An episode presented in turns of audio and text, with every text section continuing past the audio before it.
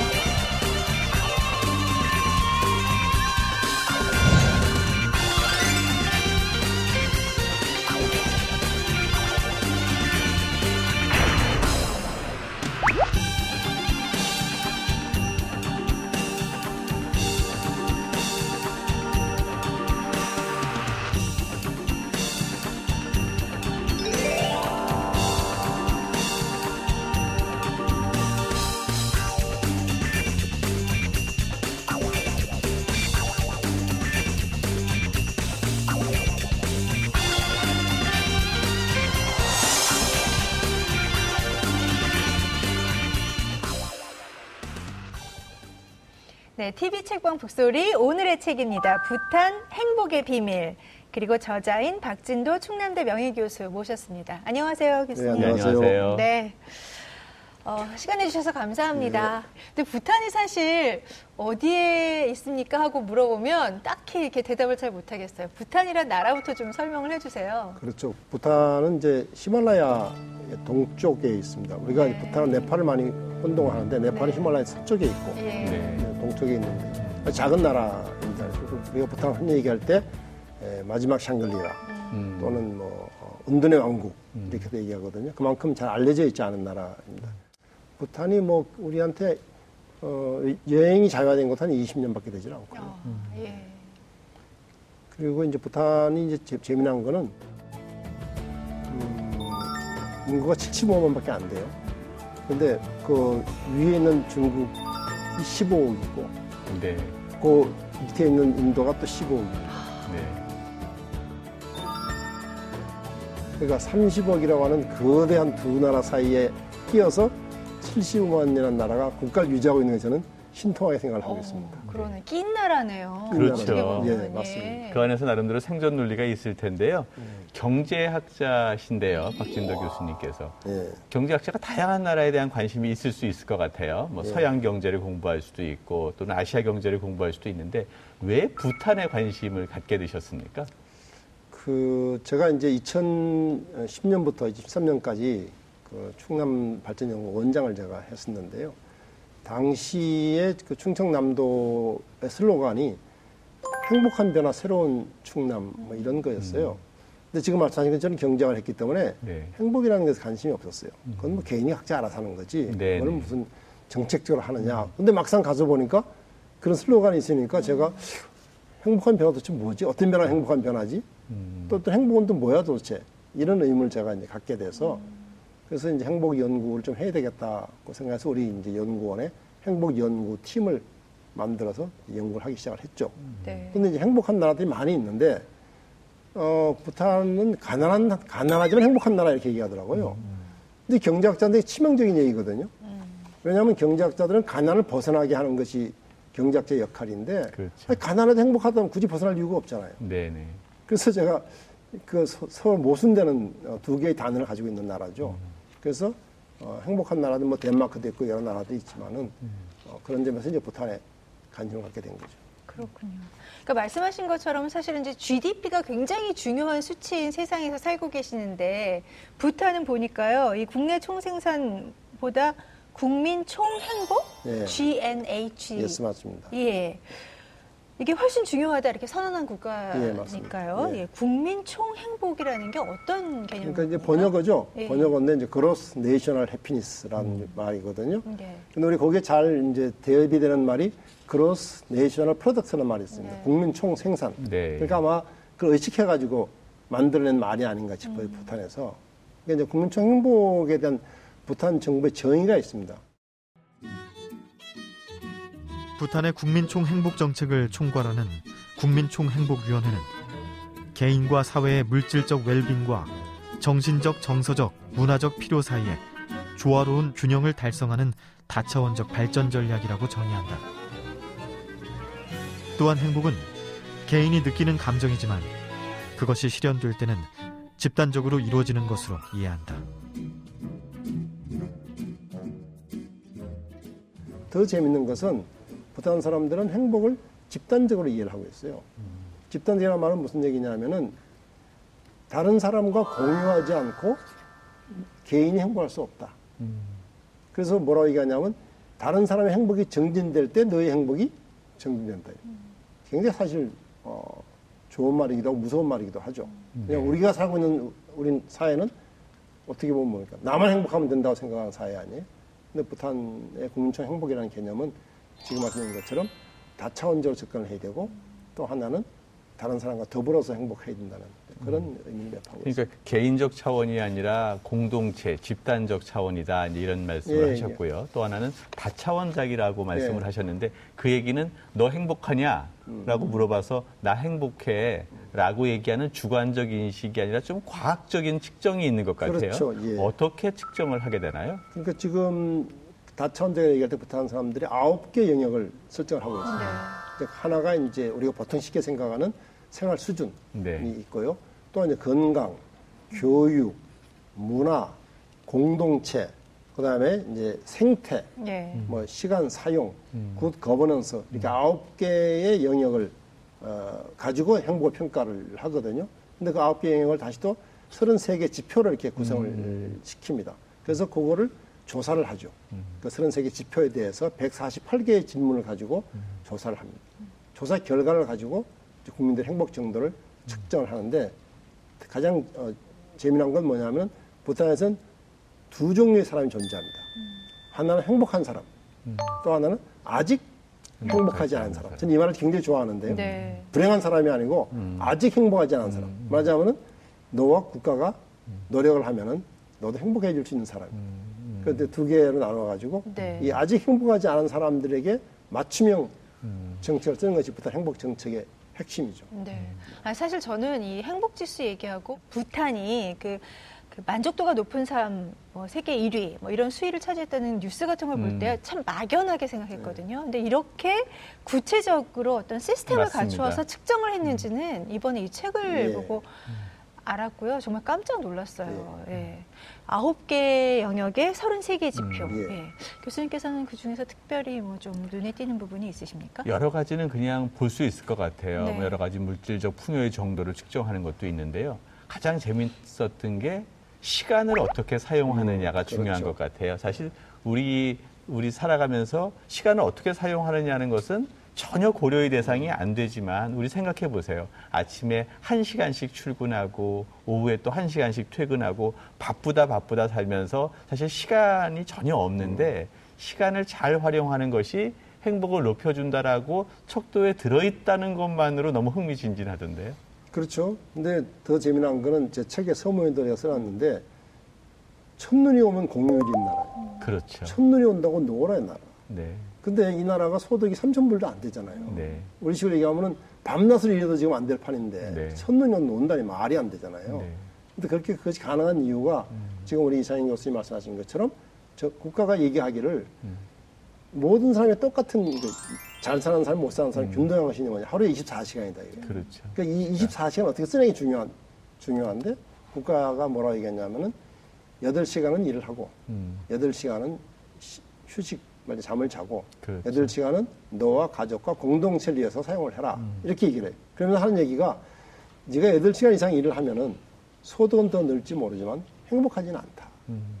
그래서 부탄 사람들은 어, 모든 그 공공기관을 비롯해서 사기업은 좀 차이가 있습니다만 공공기관의 경우는 오후 5시면 무조건 칼퇴근. 음.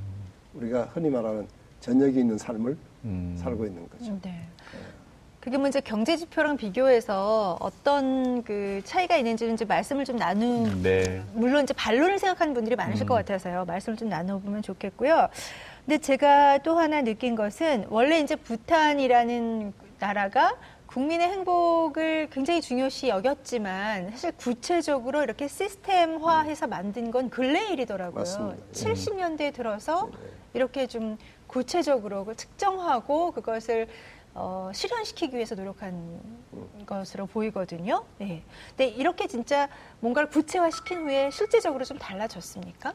그러니까 이렇게 해서 이해를 하시면 되는데 부탄에서 어, 국민총 행복이라는 것이 국가 정책의 그 근간을 이루게 된 것은 2008년 이후입니다. 헌법을 제정하면서부터 네. 이제 이후고요. 그럼 더 최근이네요. 그렇죠. 예. 근데 그 전에도 음. 이제 그렇게 말하자면 음, 그것을 국가 정책의 그 계획 속에 들어가 있지는 않았지만은 정책의 흐름은 기존은 지금 말씀하신 것처럼 국민총 행복이라는 것을 국가 정책의 철학으로 가지고 있었던 거거든요. 그래서 사실은 부탄이 그 1960년대를 이렇게 보면은 1500년대와 똑같았다래 생활이. 음. 그러니까 한 400년 이상을 거의 변화가 없는 나라인데 단적인 예가 무슨 자동차가 한 대도 없었어요. 자동차 도로가 없었어, 도로. 아 그래요? 네, 도로가 없어요, 예, 60년대. 예. 네. 그리고 그 다음에 학교가 없었어요. 학교가 11개 있다. 오늘. 네. 병원이 의사가 두 명밖에 없었어요. 이게 말이 안 돼요. 75만 중에요. 네, 그렇죠. 그 당시 75만이 아니라 한 60몇 아, 만이었겠죠. 더 적었겠군요. 근데 의사가 예. 두 명이고 학교가 11개. 그러니까 학교도 아무도 안 가고 병원이 비- 아파도 아무도 병원도 가지 않고. 그러니까 전혀 살던 근대화되지 않은 전혀 아니죠. 그러니까 사회군요. 평균 수명이 38세였어요. 아. 근데 여기에 이제 그 국민총 행복이라는 것을 가지고 들어오니까 부탄이 이제 무상 교육과 무상 의료를 하는 거예요. 대단한 변화죠. 그래서 무상 교육을 하게 되니까 유치원부터 10학년까지 의무 교육을 하게 되고 우리는 9년 의무 교육 아니에요. 근데 11년은 11년은 의무 교육을 하고 공립고등학교, 대학교를 또 무상으로 다 지나가요. 거기다가 의료도 의료도 다 무상이거든요. 관광객까지도 다 무상이에요. 아 관광객도요. 그렇죠. 어. 어, 그렇게 되다 보니까 아까 얘기한 것처럼 수명이 38세밖에 안 되던 나라가 지금 70세로 음. 올라가요. 급격히.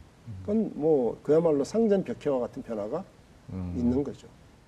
그 책에 수록된 부분인데요. 이 부탄 사람들이 국민 행복을 최우선 과제로 삼는다. 그게 과연 어떤 의미인지, 그리고 우리가 보통 생각하는 것과 어떤 차이를 갖고 있는지가 잘 나타나 있는 부분이 있어요. 그래서 제가 좀 읽어드리겠습니다. 내가 물었다. 한국 정부가 국민 총행복이라는 용어를 사용하지는 않지만 GDP뿐만이 아니라 건강과 문화, 복지, 교육, 환경 등을 개선하기 위해 각 부처가 노력하고 있다. 한국과 부탄 사이에 무슨 차이가 있나? 그가 답했다. 커다란 차이가 있다. 예를 들어 다른 나라들도 국민의 교육과 건강에 신경을 쓴다. 그러나 GDP에 초점을 맞추면 교육은 노동 생산성을 높이기 위한 수단에 불과해진다. 건강도 마찬가지다. 더 오래 일을 시키기 위해 국민의 건강을 챙기게 되는 것이다. 모든 인간을 기계처럼 더 많이, 더 잘 생산하도록 만드는 정책들이다. 문화도 상품이 되고 환경도 산업이 된다. 삶은 매우 고단해지고 고통스러워진다. 우리는 부탄 사람들이 주변 사람에게 더 관심을 갖고 자신의 인생을 의미 있게 보내고 즐길 수 있었으면 좋겠다. 그리고 우리는 그 바람을 실현하기 위해 노력한다. 이게 사실은 구구절절 옳은 네. 말이긴 한데요. 음. 이걸 읽으면서 이거 굉장히 좀 추상적이다. 우리한테는 네. 먼 얘기다. 뭐 음. 이런 생각을 좀 했습니다. 근데 교수님과 이 대화를 직접 나눈 네. 분이 부탄 국민 총행복위원회 차관을 지낸 카르마치 팀이신 거죠. 이런 네. 대답을 해주셨고요. 네. 어, 대화를 나누면서 직접 그 느끼시는 감정이 좀 남다르셨을 것 같아요. 예, 조금 창피했죠. 그, 간단, 솔직히 얘기해서 예. 우리 너무 정말로 모든 거를 이 물질만 가지고 평가를 하는구나 생각을 했는데 제가 두 가지 예만 한번 들어볼게요. 어, 부탄이 유기농업을 100% 하겠다 그래요. 근데 부탄이 지금 농업 생산량이 굉장히 낮은 나라입니다. 다 자기 나라에서 생산을 다 못해서 수입해서 먹는 나라거든요. 근데 유기농업 한다는 게 조금 어울리지가 않아요. 그래서 내가 물어봤어요. 왜 그걸 그렇게 하려고 하느냐. 그 부탄의 국민총 행복의 네 개 기둥 중에 하나가 생태의 다양성의 네. 보존입니다. 그러니까 생태계의 다양 보존, 다양성을 보존하기 위해서는 유기농업을 하지 않으면 안 된다. 이렇게 얘기를 하는 거예요. 그러니까 우리나라에서도 유기농업을 또 권장을 했어요. 네. 근데 유기농업에서 우리나라에서 뭐라고 했냐면 시장 개방을 하니까 중소농은 살 길이 없다. 그러니까 유기농을 통해 소득을 올려라. 맞습니다. 그래서 어떤 차이가 생기느냐 하면 부탄은 지역 자원을 가지고 지역의 전통적인 그런 지혜를 살려서 유기농업을 하려고 하는 반면에 우리는 어떻게 되냐면 유기, 유기농 자재를 대량을 사가지고 그것을 가지고 유기농업을 하는 거예요. 그러니까 하나는 생태계 보존이라고 하는 큰 가치를 가지고 유기농업을 하는 거고 우리나라는 유기농업을 하는 것도 역시 돈, 소득을 앞세우는 거죠.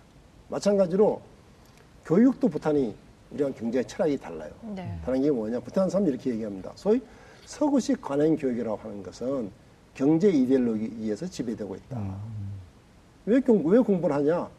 성적이 좋아야 좋은 학교를 가고, 좋은 학교를 가야 좋은 직장을 나오고, 좋은 직장을 나와야 돈을 많이 벌고, 그래서 공부한다 이거죠. 근데 그게 무슨 의미가 있느냐? 이런 얘기를 이제 하는 거죠. 그래서 부탄에서는 말하자면 이제 국민총 행복이라고 하는 것을 학교 커리큘럼에 다 집어넣어 있어요. 커리큘럼에. 근데 아까 얘기한 것처럼 사람들이 자연으로부터 어, 삶과 지혜를 의존하고 있기 때문에 부탄의 모든 커리큘럼에 자연과의 접촉되어 있는 게 다 들어가 있어요. 우리나라 아이들은 흙도 만지기 싫어하잖아요. 전혀 다르죠. 그렇죠. 그런 것들이 우리도 뭐 환경부도 있고 교육부도 있고 어, 농업부도 있고 다 있지만은 그 부처들이 결국은 그 사람 말씀대로 다 우리는 생산성, 음. 응? 성장, 소득 이를 다 연결되고 있는 것이 아닌가. 근데 거기서 그게 아니라 그것이 다 국민총 행복이라는 것을 아홉 개 영역을 구성하고 있는 각각의 영역을 균형 있게 발전시키게 하는 것이다. 그런 점에서는 상당히 좀 차이가 있다고 봐요. 우리가 대부분 경제적인 돈의 논리로 국가 정책이 움직여진다면 네. 그쪽은 이제 행복을 척도로 그렇죠. 해서 국가 정책이 바- 이루어진다는 게 참 큰 건데요. 저는 이 책을 읽으면서 국왕의 존재에 네. 대해 다시 한번 생각하게 됐어요. 저희가 왕정 그러면 왠지 대통령제 이런 것보다는 좀 민주적이지도 음. 않을 것 같고 또이 국민들의 행복도 잘 고려되지 않을 것 같은데 부탄의 국왕은 정반대인 것 같아요. 이 국왕 한 명이 열명의 민주적인 대통령보다도 훨씬 나은 것 같은데 그 비결이 어디 있습니까? 그러니까 그 실제로 이제 저도 그런 생각하는데 국민 행복을 결정한 중요한 요인 중 하나가 정치 지도자의 리더십이구나. 네. 이제 그런 생각을 해요. 부탄을 보면서. 네. 근데 부탄이 지금 왕국을 형성한 게 1907년입니다. 네. 그러니까 100년쯤 됐죠. 그래서 이제 5대 왕직인데 사실은 왕들이 빨리 죽었어요. 부탄 사람들 수명이 짧, 짧았듯이 네. 왕들도 어, 요절을 많이 해서 100년 사이 지금 5대 왕이거든요. 네. 근데 이 부탄의 이제 5대 왕은 지금 부탄은 입헌 군주국입니다. 지금 5대 왕은. 근데 4대 왕까지는 절대 군주국이었어요. 그럼 절대 군주국이란 건 뭐냐? 우리가 알고 있는 것처럼 짐이 곧 국가다. 국가다. 음. 헌법도 필요 없고 아무것도 필요 없는데 네, 예. 국, 국왕이 다 네. 결정하는 거니까. 예. 그런데 그 4대 왕이 2006년에 51살이라고 하는 젊은 나이에 왕에서 물러납니다. 그래서 물러나면서 뭐라 얘기하냐면 이렇게 얘기를 해요. 우리 부탄도 이제 100년이 지났다. 왕국이 된 지가. 그리고 그동안에 운이 좋아가지고 좋은 왕이 태어났다. 음. 제가 보기에도 운이 좋았어요. 사실 부탄에. 네. 4대 왕까지 훌륭해. 특히 3대 왕이 아주 훌륭해. 음. 근데 앞으로 계속 좋은 왕이 태어난다는 보장이 없지 않냐. 그럼 만약에 나쁜 왕이 태어나서 나쁜 정책을 한다고 한다면 우리나라 같은 이런 작은 나라는 한 방에 훅 하는 거다. 음. 그러니까 이제는 우리도 민주주의 하자. 한 사람에 의해서 국가가 결정되는 것이 아니라 여러 사람이 지혜를 모아야 된다. 그래서 자기가 왕에서 물러난. 왜 물러나냐? 자, 이제 입헌 군주국이 되면 왕은 아무것도 아니잖아요. 음. 상징적인 존재밖에 안 되니까. 음. 어저께까지 내가 지미국 국가였는데 음. 내일부터는 나는 아무것도 아니다. 이게 말이 안 되잖아요. 안 되니까 내가 절대 군주는 나로서 끝내고 끝내고 어, 5대 왕부터는 입헌 군주로 가야 된다. 그 백성들이 다 이제 전화 왜 이러십니까 하고 이제 음. 다 네. 울고 부르고 네. 이제 반대를 한 거죠. 네. 근데 그걸 이제 4대 왕이 다 설득을 해가지고 음. 그래서 2008년에 처음 헌법이 생겼어요. 네. 처음 헌법이 생겨가지고 이제 어, 의원 내각제가 됐죠. 근데 재미나는 건 2008년에 이제 처음 총선을 했고 2013년에 또 다시 5년제니까 음. 총선을 또 했어요. 근데 정권 교체 됐어요. 음. 한 번만에. 음. 대단한 일이죠. 그런 것들이 아마 그 왕이라고 하는 음. 그이 존재가 음. 가능하게 해준 것이 아닌가 싶습니다. 그런데 궁금한 게요. 입헌 군주제까지는 좋은 것 같아요. 그런데 군주들이 보통 큰 토목공사하고 아, 네. 거대한 문화적인 예술적 조형물 만들고 그런 선례들이 있어서 음. 자칫 경제 성장의 담론으로 빠질 수도 있는데 유독 부탄의 오대왕 또는 그 전후로 해서 왜 행복에 집중하게 됐는지가 궁금하네요. 그러니까 이제 그 사대 왕 이제 사대 왕이 한 얘기입니다만은 네. 자기가 어, 이제 국왕이 돼서 국가를 어떻게 통치할 것이냐라는 음. 고민을 했는데 많은 나라들을 보니까 나라나 개인이나 다 경제적 부를 늘리기 위해서 노력을 하더라 이거예요. 음. 근데 잘 보면은 그 성공한 소수의 사람은 행복할지 모르지만은. 다수의 사람들은 소외되고 고통당하고 있더라. 그리고 또 그 소수의 사람이 잘 살게 하기 위해서 환경도 파괴되고 문화도 음. 파괴되고 많은 희생을 치르더라 봐요. 음. 근데 결국 인간이 궁극적으로 바라는 건 뭐냐? 행복 아니냐. 그렇다고 한다면은 한 나라의 발전 정도를 측정할 때는 국내 총생산이 아니라 음. 행복을 측정해도 맞는 것 아니냐. 음. 그러면서 그 사람이 이제 한 얘기가 국내 총생산보다는 행복이 중요하다. 국민청이 이렇게 얘기를 한 음. 거거든요. 네. 그런 것들이 사실은 어, 놀라운 일이죠. 왜 놀라운 일이냐면은 그 당시에 부탄이 소득이 천불, 이천불밖에 안 됐어요. 그렇죠. 정말 네. 가난한 나라였거든요. 음. 그런 가난한 나라가 네. 우리 같으면 옛날에 뭐라고 했습니까? 졸라매 허리도, 허리띠도, 허리도 없는데 그것도 허리띠 졸라매고 음. 또 일하라 그랬잖아요. 잘 살아보자. 외치고, 예. 네. 그런 면에서 온, 온 조금 사실은 어, 굉장히 차이가 있는. 네. 음. 아니, 그러니까 책 곳곳에 아, 이게 실제인가? 뭐 음, 이런 맞아요. 느낌이 드는 네. 부분들이 좀 있어요. 그러니까 저는 그 국민총행복위원회 차관의 뭐 얘기 중에서도 우리는 행복한 사람한테는 관심 없습니다. 아직 음. 행복하지 않은 사람이 네. 우리의 관심 대상입니다. 뭐 이런 말도 굉장히 좀 의미 있게 음. 다가왔고요. 근데 이걸 보면서 우리랑 이렇게 다른 이유가 뭘까를 자꾸 생각하게 되더라고요. 그렇죠. 예. 그러면서 이제 드는 첫 번째 생각이 음. 부탄은 불교 국가잖아요. 음, 음. 그러니까 불교적 가치관이라는 좀 특수한 음. 그 생각을 갖고 있는 나라들의 어떤 좀 전형 같은 게 좀 보이지 않나 하는 생각을 하고 그게 우리처럼 좀 규모도 크고 네. 서구 사회의 그 맞습니다. 모든 그 음. 관습을 따라가고 있는 우리나라에 이렇게 적용시킬 수 있을까? 뭐 이런 반론 같은 거. 부탄은 불교 국가가 맞습니다. 네. 부, 어, 부탄은 불교를 국교로 하고 있어요. 근데 부탄 국민 전체가 불교를 믿는 건 아닙니다. 70% 정도가 불교를 믿고요. 30% 정도 힌두교를 어, 믿고 있습니다. 그래서 이제 그런 거고. 다만 부탄의 국민총 행복 정책은 예, 불교적 가치에 상당히 예, 기초하고 있는 것은 맞는 얘기입니다. 그러니까 예를 들면 명상을 소중하게 생각한다든지 아, 침, 심리적 웰빙을 소중하게 생각 이건 상당히 네. 그 불교적 가치 또 자연을 어, 소중하게 생각한다든지 상당히 불교적 가치에 입각하고 있는 건 맞거든요. 우리가 부탄의 그 국민총회 정책을 그대로 한국에 뭐 어, 도입할 수 있겠냐는 것은 사실은 여러 가지로 음. 그 차이가 있지만 그러나 우리는 이미 뭐 3만 달러 아니냐. 말하자면 물적 토대를 갖춘 거 아니냐 우리는. 음. 그렇다고 한다면 여기서 더 이거 3만 달러, 4만 달러, 5만 달러로 가겠다고 악을 쓰지 말고 음. 현재의 물적 토대를 가지고 음. 좀더 나은 나라 말하자면 국민들이 조금 더 행복한 나라를 만들기 위한 구상을 할 수 있지 않겠느냐 음. 하는 얘기를 하고 싶은 거죠 말이죠. 음. 근본적인 생각 자체 우리 아까 말씀드린 것처럼 우리 사회 패러다임 자체를 성장으로부터 음. 행복으로 전환시킨다고 한다면 굉장히 많은 얘기를 할 수가 있잖아요. 네.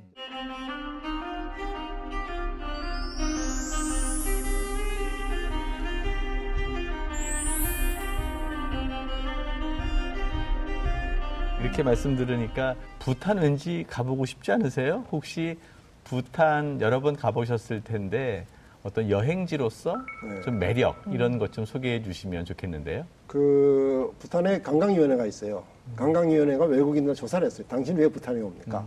이렇게 조사를 했는데 5분의 4가 문화관광이에요. 어. 문화. 그리고 이제 5분의 1이 뭐 트레킹이라든지 음. 뭐 이런 하이킹 뭐 이런 이제 여러 가지 이제 adventure 뭐 이런 게 있는데 그러니까 이제 문화라는 건 사실 굉장히 포괄적인 네. 어, 개념이잖아요. 근데 이제 부탄의 그 우선 문화가 좀 독특하죠. 예. 그러니까 여- 여러분들이 부탄 가시면 아 내가 부탄에 왔구나 금방 알 수가 있어요. 음. 다른 나라 너무 달라. 어. 그 예를 들면은 사람들의 이 옷차림이나 예. 또는 건물의 양식이나 또 사람, 심지어 사람들 표정까지도 너무 달라. 네. 예, 그런 의미에서 이제 문화라고 할 수 있는데 거기에다가 이제 아무래도 깨끗한 자연 환경이라든지 예. 또 그런 히말라야의 또 웅장한 뭐 경관 뭐 이런 것들이 이제 사람들을 오게 한다라고 네. 부탄 관광위원회가 조사를 했고 저도 그렇게 생각하고요. 예. 그래도요 여행을 가는 입장에서는 뭔가 예. 그 명소라는 걸 알고 그렇죠. 가야지 될 것 같아요. 그러니까 뭐 아 프랑스가 파리를 가면 에펠탑을 간다든지 그렇죠. 뭐 이런 식으로요. 그래서 부탄의 관광 명소를 몇 가지 좀 짚어주신다면 예, 그 부산에서 제일 유명한 것이 저희 탁상사원이라는 음. 탁상사원이라고 하는 거죠. 3천 해발 3,100m 정도. 어 거기가 이제 이 가파른 절벽 위에 세워져 있는 사찰이거든요. 근데 굉장히 아름답습니다. 그러니까 네. 그 뭐, 특별히 그 뭐랄까 사찰이 아름다운 것보다도 그 전체적인 주변에 예. 있는 자연 아, 환경. 자연 환경과의 더불어서, 아, 아, 저 네, 굉장히 조화. 아름다운. 네. 근데 거기가 사실은 이제 부탄으로 본다 한다면은 8세기에 파드마 삼바바라고 하는 그 라마 승이 티베트에서 와가지고 부탄의 불교를 이제 전파했거든요. 예. 그 사람을 기리기 위해서 만든 음. 그 사원이라서 부탄에서는 이제 성지죠, 성지 일종의. 어, 부탄 예. 사람들. 그래서 예. 부탄 사람들, 많은 사람들 1년에 한 번 정도는 거기 가서 이제 기도를 하고 오는 그런 예. 정도가 있고요. 고대 부탄을 가장, 가장 많이 하는 것이 종이라는 종. 근데 그 종은 뭐냐면은 행정과 종교 시설입니다. 그러니까 가면은 어, 분리돼 편- 있지 않고 같이 네, 같이 있어요. 있습니까? 그, 그 가면은 들어가면 이쪽 편은 종교 어. 사찰이고 이쪽은 행정 행정. 예. 그 이제 부탄에 말하자면 정신 세계는 이제 어, 불교가 다스리고 네. 그 다음에 이제 현실 세계는 음. 이제 왕이 다스리는 어. 거 이런 이제 이렇게 지금 나눠져 있거든요. 그래서 그 종들이 다 아주 아름답습니다. 전통적으로 부탄 그 양식으로 지어져 가지고요. 네. 그래서 대표적인 것이 그 팀프에 있는 타시초총이라고 하는 타시초총 그것도 가보시면 좋고 네. 그다음에 이제 부탄에서 가장 오래된 이제 프라카종이라고 하는 곳이 그게 정말로 그 이 강가에 위치해 있는데요. 아마 부탄 사진 보시면 많이 나올 텐데 아름답습니다. 네. 근데 이제 아까 그 인구 대국이라고 할 수 있는 인도와 네. 또 다른 인구 대국 중국 사이에 있다고 말씀하셨잖아요. 네. 그러니까 10억이 훨씬 넘는 두 15억, 개의 국가에다가 거기에는 70만 밖에 안 네. 되는 그런 나라인데요. 음식 문화가 네. 왠지 이- 인도 쪽에 가까울 것 같은 느낌은 들어요. 어떻습니까? 아 그렇지 않아요. 부탄 부탄 음식이에요. 네. 여튼 독특한 나라입니다. 고유의 음식. 그렇죠. 예. 부탄 고유 음식이라고 봐야 되겠죠. 네. 그 인도는 저 카레를 많이 카레, 먹잖아요. 예, 예. 근데 부탄 사람들은 카레 잘 안 먹어요. 예. 네. 잘 안 먹고 부탄 제일 많이 먹는 건 고추. 어, 부탄은 고추요? 고추를 좋아합니다. 우리가 먹는 그- 고추. 네, 고추.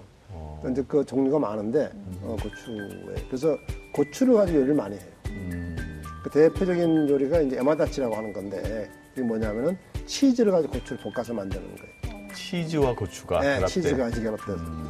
맛있어요. 음. 근데 그거를 보통 부탄 사람들은 뭐야 이렇게 이제 밥에다가 음. 그 섞어서 뭐 손으로 먹기도 하고 네. 뭐 이렇게 이제 하거든요. 그게 있고 고대 부탄의 뭐 계절 부탄은 우리나라처럼 무슨 저 비닐 하우스가 있까 이런 게 없으니까 다 음. 제철 음식밖에 네. 없거든요. 먹을 게 없을 때는 인도에 수입을 해서 먹고 음. 그러면 이제 제철 음식에 제일 맛있는 건 아스파라가스 음.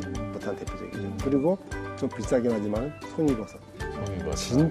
진짜 맛있습니다. 네. 아니 어. 말씀하시는 거 진짜 진짜 맛있을 것 진짜 같은데요. 맛있어요. 어, 네. 저희- 저희가 왠지 뭐 먹방 프로그램 네. 되는 것 같은 느낌도 드는데 어, 여행 가고 싶은데요. 네, 한번 가시죠. 네. 뭐. 네, 말씀 들으니까 네. 어, 정말 가보고 싶다라는 생각이 들고요. 근데 이제 보- 부탄 하면은 뭐 이렇게 청정 자연 환경 네. 그리고 깨끗하고 뭐그 아름다운 자연환경을 떠올리게 되는데요. 네, 네. 근데 이게 후천적으로 노력해서 얻은 거라면서요. 원래 천혜의 자연이 그렇게 음, 뭐 어쨌든 뭐 그런 조건은 갖춰져 있는 거죠. 네, 네. 그런데 이제 부탄이 아까 말씀드린 자연을 소중하게 생각하기 때문에 헌법에 부탄 국토의 60% 이상은 숲으로 덮여 있어야 된다 이렇게 돼 있어요. 음. 그리고 나무는 전부 국가 소유예요. 음. 그래서 함부로 나무를 빌 수가 어, 없습니다. 개인이. 예. 그래서 지금 현재 결과를 그렇게 보다 보니 하다 보니까 72%가 지금 숲이에요. 음. 엄청난 네. 거죠. 그리고 또 아까 말씀드린 것처럼 자연 보호, 생태 보호를 하다 보니까 지금 국토의 51%가 모두 자연 보호 지역이에요. 그러니까 이런 것들은 네. 국가가 정말로 자연을 보호하기 위해서 인위적으로 노력을 굉장히 하고 있는 거죠. 아, 돈이 그- 없으니까 네. 인도에서 뭐라 하냐면 야 나무 좀 팔아 잘라서 팔아 그 나무 좋은 나무 뭐하니 그거 음. 저도 부탄가 트레킹을 해봤는데 정말 좋은 나무 많아요. 네. 이- 그, 그 올라가 보면 그게 안 팔아. 음. 어, 그건 이제 함부로 손대면 안 되는 거죠. 예. 참 대단하네요. 그러네요. 근데 보통 이제 네팔이나 이래서 트레킹 같은 거 하고 히말라야 올라갈 때 네, 네. 셀파를 그렇죠. 활용하잖아요. 네, 근데 네. 사실 그 셀파 족이잖아요. 네, 네. 그런데 부탄에서 재미난 얘기를 들었어요. 이른바 포터, 네. 짐꾼 이런 게 없다라는 네, 네. 얘기인데 결국 이게 국왕이 이런 얘기를 했다면서요. 예컨대 우리에게 외화를 가져오는 등산객보다는 밭에서 일하는 사람들이 더 소중하다. 네. 사실 이렇게 말하기 힘든 거 아니겠습니까? 경제 논리로만 본다면. 그렇죠. 예, 그래서 참 그 사실 뭐 저도 우리 다 네팔 가서 트레킹 네. 해봤지만은 아, 좀 미안하잖아요. 그렇죠. 그 사람들 보면은 하루에 그 무거운 짐을 여기다 여기다 이마에다가 이렇게 저 끈으로 끈을 해가지고. 해가지고 뒤에다 메고서는 하루 종일 일하면 10달러 음, 받거든요. 정말 미안할 때인데 부탄도 처음엔 그렇게 했대요. 음. 처음에는 그러니까 뭐 처음엔 그렇게 했는데 사람들이 힘들다고 얘기하고 음, 또 국왕이 지금 얘기하신 것처럼 봤을 때 이건 아니다. 음. 라고 생각해서 이제 일치하지 못하게 하고 말을 이제 말을 이제 대신? 대신 대신 날리게 하거든요. 아. 그래서 부탄에서 트레킹을 하면은요 말이 한 일곱 마리가 따라갑니다. 예. 네. 왜 그러냐? 아까 얘기한 것처럼 사람이 짐을 못 나르게 하는 것은 정말로 돈보다 사람을 소중하게 생각하는 거다. 이에요. 근데 사람만 소중하게 생각하는 거예요. 말도 소중하게 생각하는 거예요. 왜냐? 한 마리의 말에 너무 많은 짐을 지운 것은 안 되는 거예요. 음. 그러니까 일곱 마리 말에다가 네. 요만한 저 부탄보 보따리 집 하나씩 네. 지어가지고 말이 가게 만들어요. 왜 그러냐면 물어봤어요. 물어봤더니 이게 말이 그 올라갈 때는 괜찮은데 내려갈 때가 취약하대요. 음. 그래서 짐을 무겁게 하면 쉽게 발목을 다친답니다. 말이. 네. 그래서 이- 한 사람이나 두 사람이 가든 일곱 마리 말이 짐을 나눠서 지고 가요. 그러니까 아, 한 사람이 가도 일곱 마리. 예, 왜냐하면 한 사람이 가도 부탄에는 기본적으로. 저기 없어요. 저기 네. 저 로지가 없기 때문에 예. 텐트를 다 쳐야 되거든요. 예. 텐트 쳐야 되니까 텐트 쳐야 될 사람, 요리 조리하는 사람, 네. 뭐 이렇게 해서 이제 사람들 네 명이 따라가야 되고요. 말이 일곱 마리 따라가야 돼요. 아. 그래서 아, 좀 독특한 독특한 그 이, 트레킹 예. 하는 트레킹 문화 자체도 참 장관이겠다. 네. 그런 생각도 그러니까 좀 듭니다. 사람에 대한 배려가 있는 것만큼이나 동물에 대한 배려를 그렇죠. 함께 갖는 거고 그게 바로 자연을 배려하는 뜻이 아닌가 생각이 드는데요. 사실 문재인 대통령이 지난번 네팔도 갔다 오셨다고 하고요. 또 네팔 가시면서 이 부탄도 들려서 화제가 됐었는데요. 네. 이 책 쓰시면서 문재인 정부에게 이 부탄에서 배운 어떤 나름대로의 아이디어를 한마디 전하신다면 어떤 정책을 그 전하시겠습니까? 부탄 갔다 오시고 나서 문재인 대통령이 백성을 행복하게 하지 못한 정부는 필요 없다라고 네. 얘기를 하셨다고요. 네. 갔다 오셔서. 근데 그게 이제 부탄 법전에 나온 얘기거든요. 네. 아직 행복하지 않은 사람들을 위한 맞춤형 정책. 예를 들면 지금 뭐 대통령께서 일자리 저는 저- 참 잘한 일이라 생각해요. 가장 시급한 문제가 어, 일자리가 없면서 일자리 주는 문제잖아요. 국가로 해야 될 일이. 하- 국가가 할 수 있는 다 할 수는 없지만 국가 해야 될 일 중에 중요 하나가. 예를 들면 뭐 이- 우리 가정에서 어려운 일이 당하고 있는 치매 노인들 문제 같은 거 이런 것들도 국가가 말하자면은 어, 해결해 주겠다고 얘기를 한다든지 이런 식으로 그러니까 아직 행복하지 않은 사람들 이, 이 겪고 있는 뭐 비정규직의 사람들이라든지 또 그런 행복 아직 행복하지 않은 사람들에 대해서 국가가 정책을 해주면 좋겠다 하는 게 이제 제 바람이죠. 네. 자, TV 책방 북소리 벌써 이제 공식 마지막 질문 드릴 아, 순서가 그래요? 됐습니다. 네. 시간 또 오늘도 참 빨리 갔습니다. 네. 예. 박진도 교수님 가슴에 오래도록 남아있는 내 인생의 한 구절 여쭙겠습니다. 예. 혹시 저 진양희 아나운서님께서는 은하철도 999 네. 그 세대신가요? 네. 어, 어떻게 우리 보고 자랐습니다. 뭐 그렇죠. 오빠들이 보는 걸 따라 본 거 아닌가요? 아, 그게 그 은하철도 999의 모티브가 된 작품이 뭐냐면 은하철도의 밤이라는 작품. 음. 절대 밤이라고 하는. 네. 그게 이제 일본의 그 미야자와 겐지라고 하는 음. 그 시인이자 동화 작가가 네. 쓴 사람이거든요. 오늘 한 얘기가 한계가 있는데 세계 전체가 행복하지 않은 한 개인의 행복은 있을 수 없다. 음. 전 너무 충격받았어요. 그, 그 시국을 보고. 음. 아, 이건 나하고는 너무, 음. 어, 뭔, 내가 어떻게 세계, 세계 전체를 행복하게 그렇지. 내가 음. 할 수가 있겠어요? 근데 그렇게 긴 충격을 받았는데 그 사람이 나를 위로하느라고 옆에다 뭐라 써놨느냐 또 이렇게 써놨어요. 주위의 사람들이 불행한데 내가 혼자 어떻게 행복하겠느냐 이랬어요. 음. 그래서 제가 이제 그때부터 세계 전체는 모르겠지만 내 주위의 사람들은 조금 살펴보는 그런 이런 배운 바가 있죠. 네. 네. 참 와닿는 얘기네요, 다들. 사실 요즘에 개인화되어지는 사회고요. 사실 자기 가족의 어떤 행복도 제대로 건사하지 못하는 오늘날의 어떤 상황을 고려했을 때는 참 의미 있는 얘기 같습니다. 네. 어, 오늘 어, 행복이라는 것에 대해서 좀 다를, 다시 한번 생각해보는 계기가 된것 네. 같습니다. 책 색다른 시선을 만나다 TV 책방 북소리 오늘은 부탄 행복의 비밀의 저자인 박진도 교수님과 함께했습니다. 오늘 즐거웠습니다. 예, 네, 즐거웠습니다. 감사합니다. 네, 고맙습니다. 네.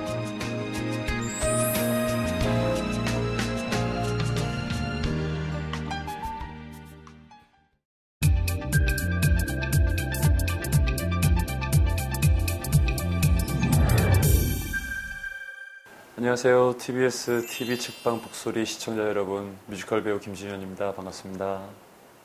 지금은 뮤지컬 햄릿과 마타하리를 동시에 같이 하고 있고요.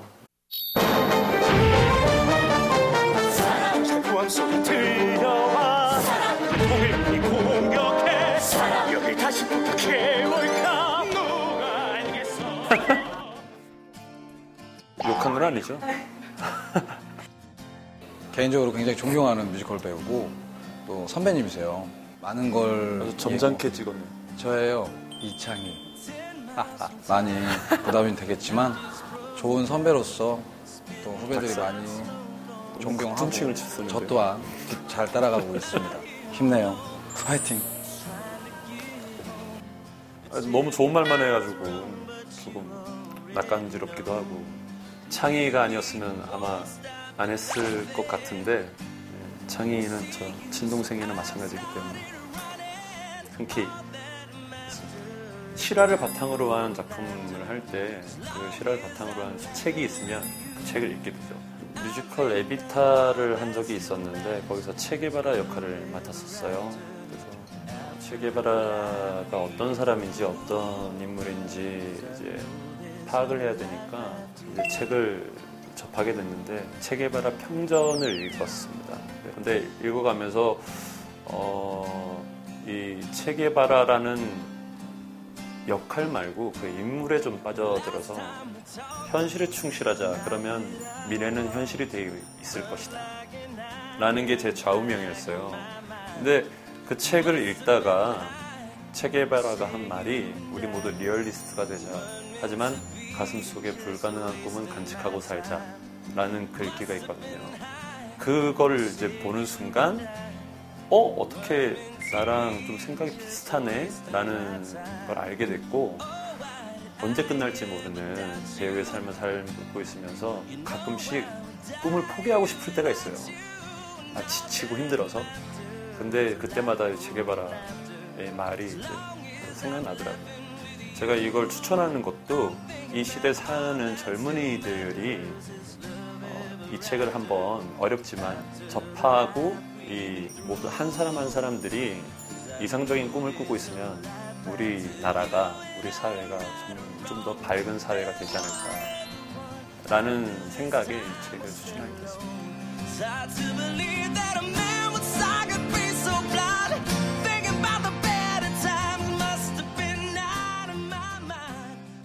예전에는 이렇게 멋모를 때는 정말 이렇게 뭐 이렇게 얘기를 했었어요.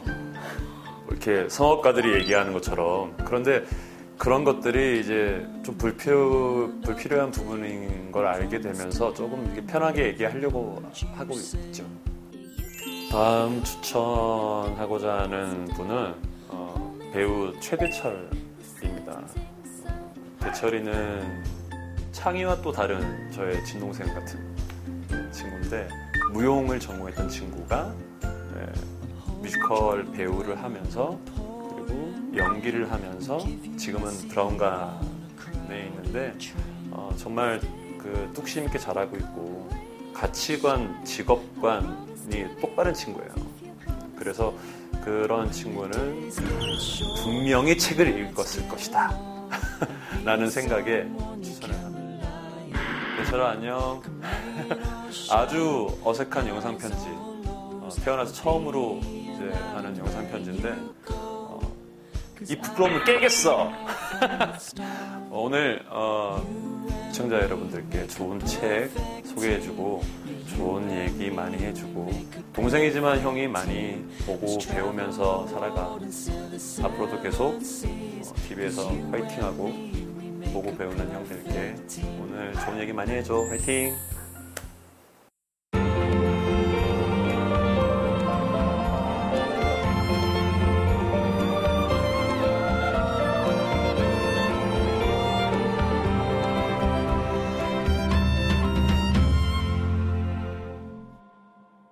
문학도의 우상 김수영 시인. 그를 이야기할 때 빼놓지 않고 등장하는 사람이 있습니다. 그는 평생 동안 김수영 시인의 벗이자 라이벌이자 적이었습니다. 나는 인원을 가장 경멸한 사람의 한 사람이었다. 그처럼 재주가 없고, 그처럼 시인으로서의 소양이 없고, 그처럼 경박하고, 그처럼 값싼 유행의 숭배자가 없었기 때문이다.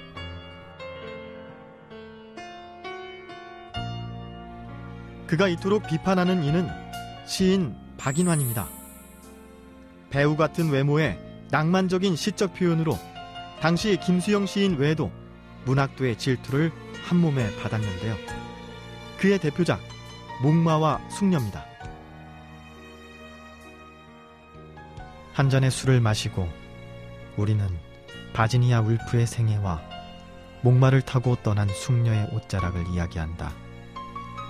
목마는 주인을 버리고 거저 방울소리만 울리며 가을 속으로 떠났다. 술병에서 별이 떨어진다. 김수영 시인이 처음부터 박윤환 시인을 미워했던 건 아니었습니다. 이들의 인연이 시작된 곳은 박인환이 종로에서 운영했던 마리서사란 이름의 서점이었습니다. 당시 문학에 목말라 하던 사람들이 이곳에 모여들었고 박인환과 친구가 되었는데요. 김수영도 그 중 한 사람이었습니다. 문학이란 같은 꿈을 꾸며 친구가 됐지만 박인환 시인이 김수영 시인의 등단작인 묘종의 노래를 혹평한 후 조금씩 멀어지게 되었는데요. 박인환과 김수영의 만남의 장소이자 불편한 관계의 시작이 된 서점 마리서사. 지금은 어떤 모습일까요? 애석하게도 마리서사 건물은 문학 향기를 잃어버린 지 오래입니다. 박인환 시인과 관련된 표시 하나 없다 보니 과거 이곳이 예술인과 문학인의 사랑방이었던 서점 마리서사 자리라는 것을 사람들이 알긴 어렵습니다. 그저 세월처럼 바쁘게 지나갈 뿐이죠.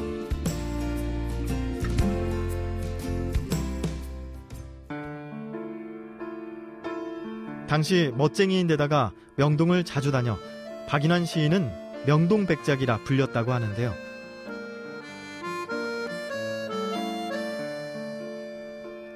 그는 명동에 왜 자주 갔던 것일까요?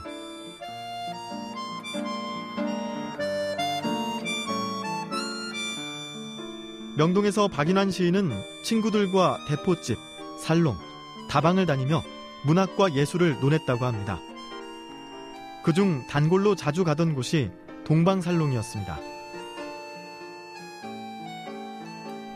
하지만 현재 동방살롱은 사라지고 그 자리엔 다른 가게가 자리 잡고 있는데요. 어쩐지 이 자리에 서 있으니 그 옛날 이 건물 1층 동방살롱에서 지인들과 문학 이야기를 나눴던 박인환이 떠오르는 것 같습니다.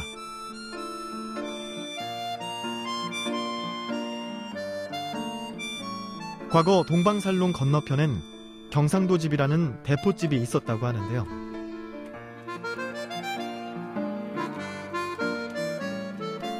이곳에서 훗날 명동샹송이라 불리는 노래가 탄생됩니다.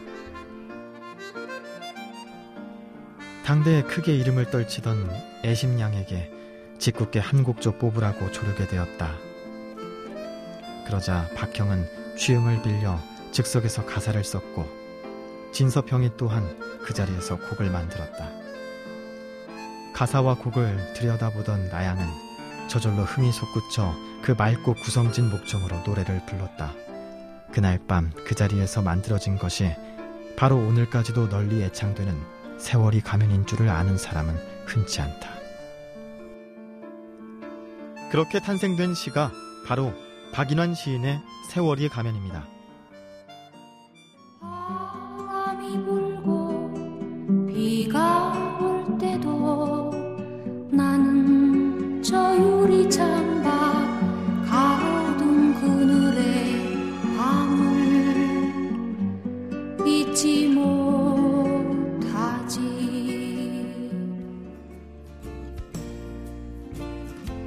현재 서점이 들어와 있는 건물 뒤쪽으로 가면 주차장 입구 쪽에서 박인환 시인의 집터 표지석을 찾아볼 수 있습니다.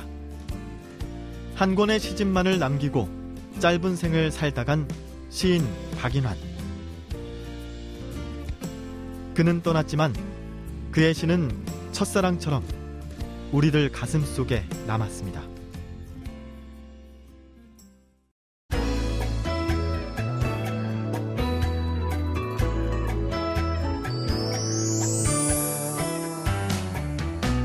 안녕하세요. 문학평론 쓰는 허입니다. 작가 알랭드 보통이 쓴 책 중에 낭만적 연애와 그 후의 일상이라는 장편 소설이 있습니다. 이 작품은 낭만적 연애의 환상보다는 그 후의 일상을 사는 기술을 배워야 한다는 메시지를 전하는데요. 이 소설을 패러디해서 본격적으로 사랑을 둘러싼 온갖 이야기들을 솔직하게 펼쳐보겠다고 봉헌한 책이 있습니다. 제목만 들어봐도 느낌이 딱 오는데요. 바로 증글맞은 연애와 그 후의 일상입니다. 연애, 그 견딜 수 없는 적나라한 진실에 대하여가 이 책의 부제죠. 사실 연애를 다룬 책은 워낙 많습니다. 그러니까 과연 저자가 연애에 관해 말할 수 있는 믿을 만한 사람인지도 중요하게 따져보지 않을 수 없는데요. 우선 이 책을 남녀 다섯 명이 함께 썼다는 점에서 신뢰가 갑니다. 남녀 양쪽을 아우르는 균형 잡힌 시각을 기대할 수가 있으니까요. 그리고 저자들이 전현직 문화부 기자라는 점도 가산점을 줄 만합니다. 물론 저자들이 직접 밝히고 있듯이 이들 모두가 타고난 연애 유전자를 갖고 있는 건 아닙니다. 대신 저자들은 연애의 성공담, 그보다는 연애의 실패담에 가까운 이야기들을 다양한 문화 콘텐츠와 엮어서 맛깔나는 글을 쓰는 능력의 소유자들이죠. 그래서 이 책에는 영화, 희곡, 노래, 애니, 그림, 드라마, 시트콤, 오페라, 동화 등 이 많은 장르의 유명 작품들이 저자들의 연애담에 잘 녹여져 있습니다. 이른바 센 언니가 나오는 예능을 바탕으로 쓴 센 언니의 연애방정식이라는 글의 한 대목을 소개해 드려 볼까요? 저자는 남자 앞에서 조신한 척 했던 자신의 소개팅 경험을 털어놓으며 이렇게 결심합니다. 그렇게 쎄서 연애는 하겠냐는 비아냥은 여전하지만 나는 괜찮다. 두터운 가면을 쓰고 사느니 나는 그냥 나답게 살기로 했다. 그리고 말하고 싶다. 센 언니와의 연애가 얼마나 매력적인지. 세다는 건 독립적이고 심지가 굳고 강하다는 뜻이며 자신의 일에 최선을 다한다는 뜻이다. 야, 이 정말 멋진 통찰인데요. 이에 뒤지지 않는 괜찮은 문장들을 이 책 곳곳에서 발견할 수 있습니다. 러시아의 대문호 톨스토이는 생전에 50여 편의 중단편 소설을 썼습니다. 그 중에는 민중을 깨우치게 할 의도로 쓴 우화적 성격의 작품도 있는데요. 그중 널리 알려진 소설이 인간에게는 얼마만큼의 땅이 필요한가입니다. 이 작품을 정확하게는 모르더라도 대략적인 이야기는 알고 있는 분들이 많을 텐데요. 줄거리는 이렇습니다. 바홈이라는 남자가 있는데요. 소장농인 그의 소망은 자기 땅을 얻어서 농사를 짓고 사는 겁니다. 힘들게 살던 그는 드디어 작은 땅을 구입해서 경작을 하게 되는데요. 하지만 바움은 더 넓은 땅을 원합니다. 그러던 어느 날 그는 한 가지 새로운 소식을 접하게 됩니다. 바시키르인들이 사는 곳에서는 땅을 아주 싸게 살 수 있다는 것이었는데요. 바움은 재산을 정리해서 그들의 마을로 갑니다. 그는 마을 촌장과 계약을 맺는데요. 그건 바움이 하루 동안 돌아다녀 얻은 땅을 모두 그가 갖는다는 것이었습니다. 단, 조건이 있습니다. 해가 지기 전에 출발한 곳으로 되돌아와야 한다는 것인데요. 과연 그는 얼마만큼의 땅을 갖게 될까요? 이 소설을 바탕으로 프랑스 만화가 마르탱 베롱은 특별한 그래픽 노블을 완성했습니다. 제목도 원작과 같은 인간에게는 얼마만큼의 땅이 필요한가인데요. 그는 이 작품으로 세계 최대의 출판 만화 축제인 앙굴렘 국제 만화제에서 심사위원 특별상을 받았습니다. 프랑스 일간지 르몽드는 이 책에 대해 톨스토이의 사상을 잘 표현한 멋진 만화라는 평을 했는데요. 최대한 많은 것을 가지려는 욕망으로 가득 찬 지금 이 시대. 과연 우리에게는 얼마만큼의 땅이 필요한지 이 책을 읽으면서 곰곰 생각해 봐도 좋겠습니다.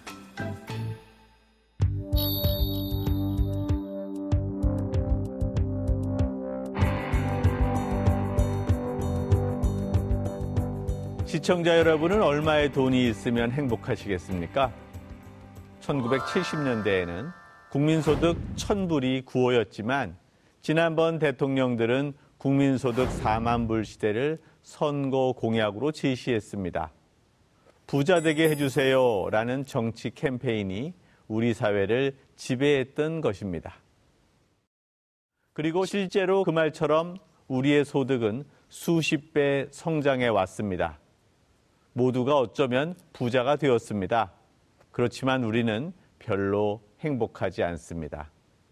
우리는 OECD 최고의 자살률과 최저의 출산율을 갖고 있는 나라입니다.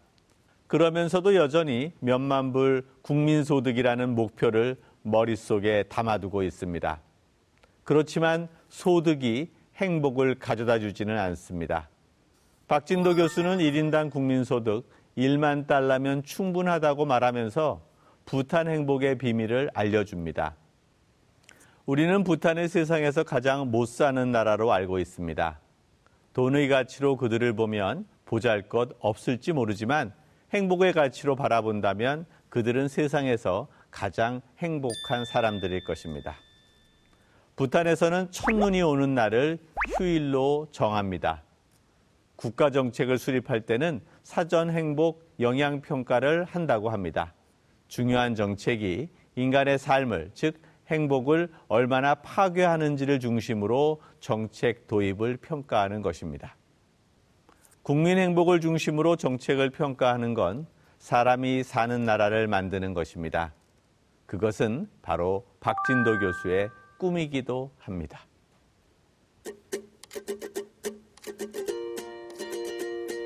오늘 방송 좋았